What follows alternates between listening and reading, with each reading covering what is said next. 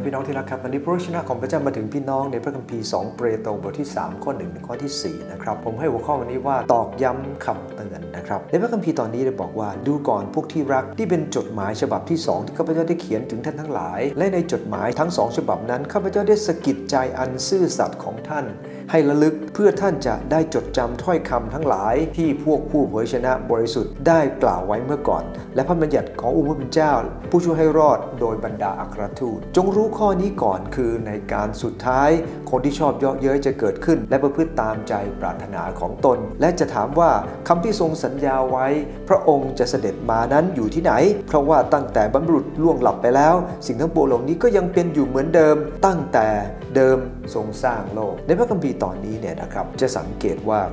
ท่านเปโตรได้เขียนจดหมาย เพื่อจะตอกย้ำพวกเขา การตอกย้ำนั้นทำให้เราเข้าใจ 2 เรื่องด้วยกัน อันที่ 1 ครับ ตอกย้ำเพราะห่วงใยครับโดยสังเกตว่าในทั้งสองฉบับที่ท่านเขียน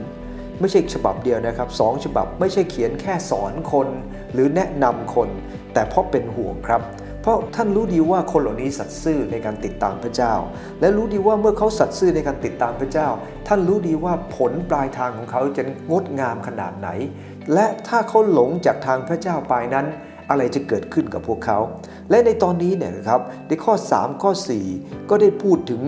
ในช่วงเวลานั้นมีคำสอนผิดเกิดขึ้น พระคัมภีร์บอกคนที่ชอบเยาะเย้ยจะเกิดขึ้น และประพฤติตามใจปรารถนาของตน แล้วก็จะกล่าวเยาะเย้ยว่าพระเยซูคริสต์เจ้านั้นไม่เห็นจะมาสักที และสิ่งเหล่านี้ก็ไล่ระบาดไปยังคริสตจักรเวลานั้น เราต้องยอมรับความจริงนะครับว่าท่านเปโตรนั้นห่วงใหญ่มาก และท่านเขียนจดหมายเหล่านี้เพื่อจะเตือนพวกเขา เขาบอกว่าจดหมาย 2 เปโตรนั้นถูกเขียนในราวปีที่ 65ถึง68 และทราบไหมครับว่าท่านสิ้นชีวิตตอนไหน ท่านสิ้นชีวิตตอนปี 68 ครับ หมายความว่าในช่วงนั้นท่านเองพูดในบทที่ 2 ในข้อที่ 15 บอกว่าท่านเองนั้นจะอาจจะต้องถูกประหารในเวลาไม่นานต่อจากนี้แปลว่าท่านเต็มไปด้วยความห่วงใยแม้ตัวเองกำลังจะตายก็ยังเป็นห่วงคงจะจำได้นะครับ จดหมายของท่านเปาโลเหมือนกัน เปาโลนั้นแม้ตัวรู้ว่าตัวเองกำลังจะจากโลกนี้ไป ท่านก็ยังเขียนจดหมายออกมาในฟิลิปปีหนุนน้ำใจคนที่อยู่นอกคุก เพราะว่าท่านเองนั้นก็ห่วงใยเช่นเดียวกัน ดังนั้นเองนะครับ คนคนหนึ่งเมื่อห่วงใยเราและเตือนเราเนี่ยนะครับ เราต้องฟังนะฮะคนที่ยิ่งห่วงใยเราและเขาเตือนเรา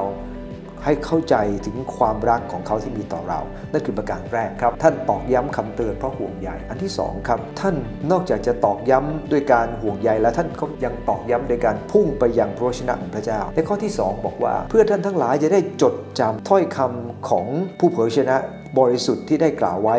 นะครับได้บอกว่าท่านบอกว่าให้ไปจดจำถ้อยคำต่อนนั้น ให้ระลึกถึงให้จดจำถ้อยคำซึ่งอาจจะหมายถึงข่าวประเสริฐคำสอนที่พระเยซูคริสต์เจ้าทรงสอน รวมทั้งผู้เผยชนะ แล้วก็อัครทูตคนอื่นๆด้วยนะครับในพระคัมภีร์บอกว่าบัญญัติของผู้เป็นเจ้า ผู้ช่วยให้รอด โดยบรรดาอัครทูต ซึ่งหมายถึงว่านอกจากจะเป็นคำสอนของในสมัยพระคัมภีร์เดิมแล้ว สิ่งที่เขียนในพระคัมภีร์ใหม่ทั้งหลายนะครับซึ่งบรรดาอัครทูตได้เขียนก่อนหน้านั้นเนี่ยให้เชื่อฟังด้วยโดยเฉพาะยิ่งของท่านเปาโลนะครับขอบคุณพระเจ้าครับพระเยซูคริสต์เจ้าเอง พระองค์ยังทรงใช้พระบัญญัติของพระเจ้าอธิบาย และพระองค์ทรงปรารถนาให้เขาเชื่อฟัง พระองค์อธิบายตั้งแต่เริ่มต้น ใช้พระบัญญัติพระเจ้าอธิบาย ครั้งหนึ่งที่หมู่บ้านเอมาอุสคงจำได้นะครับ มีสองคนที่เดินไปกับพระเยซูคริสต์เขาเกิดความไม่เข้าใจพระองค์จึงอธิบายให้เขาฟัง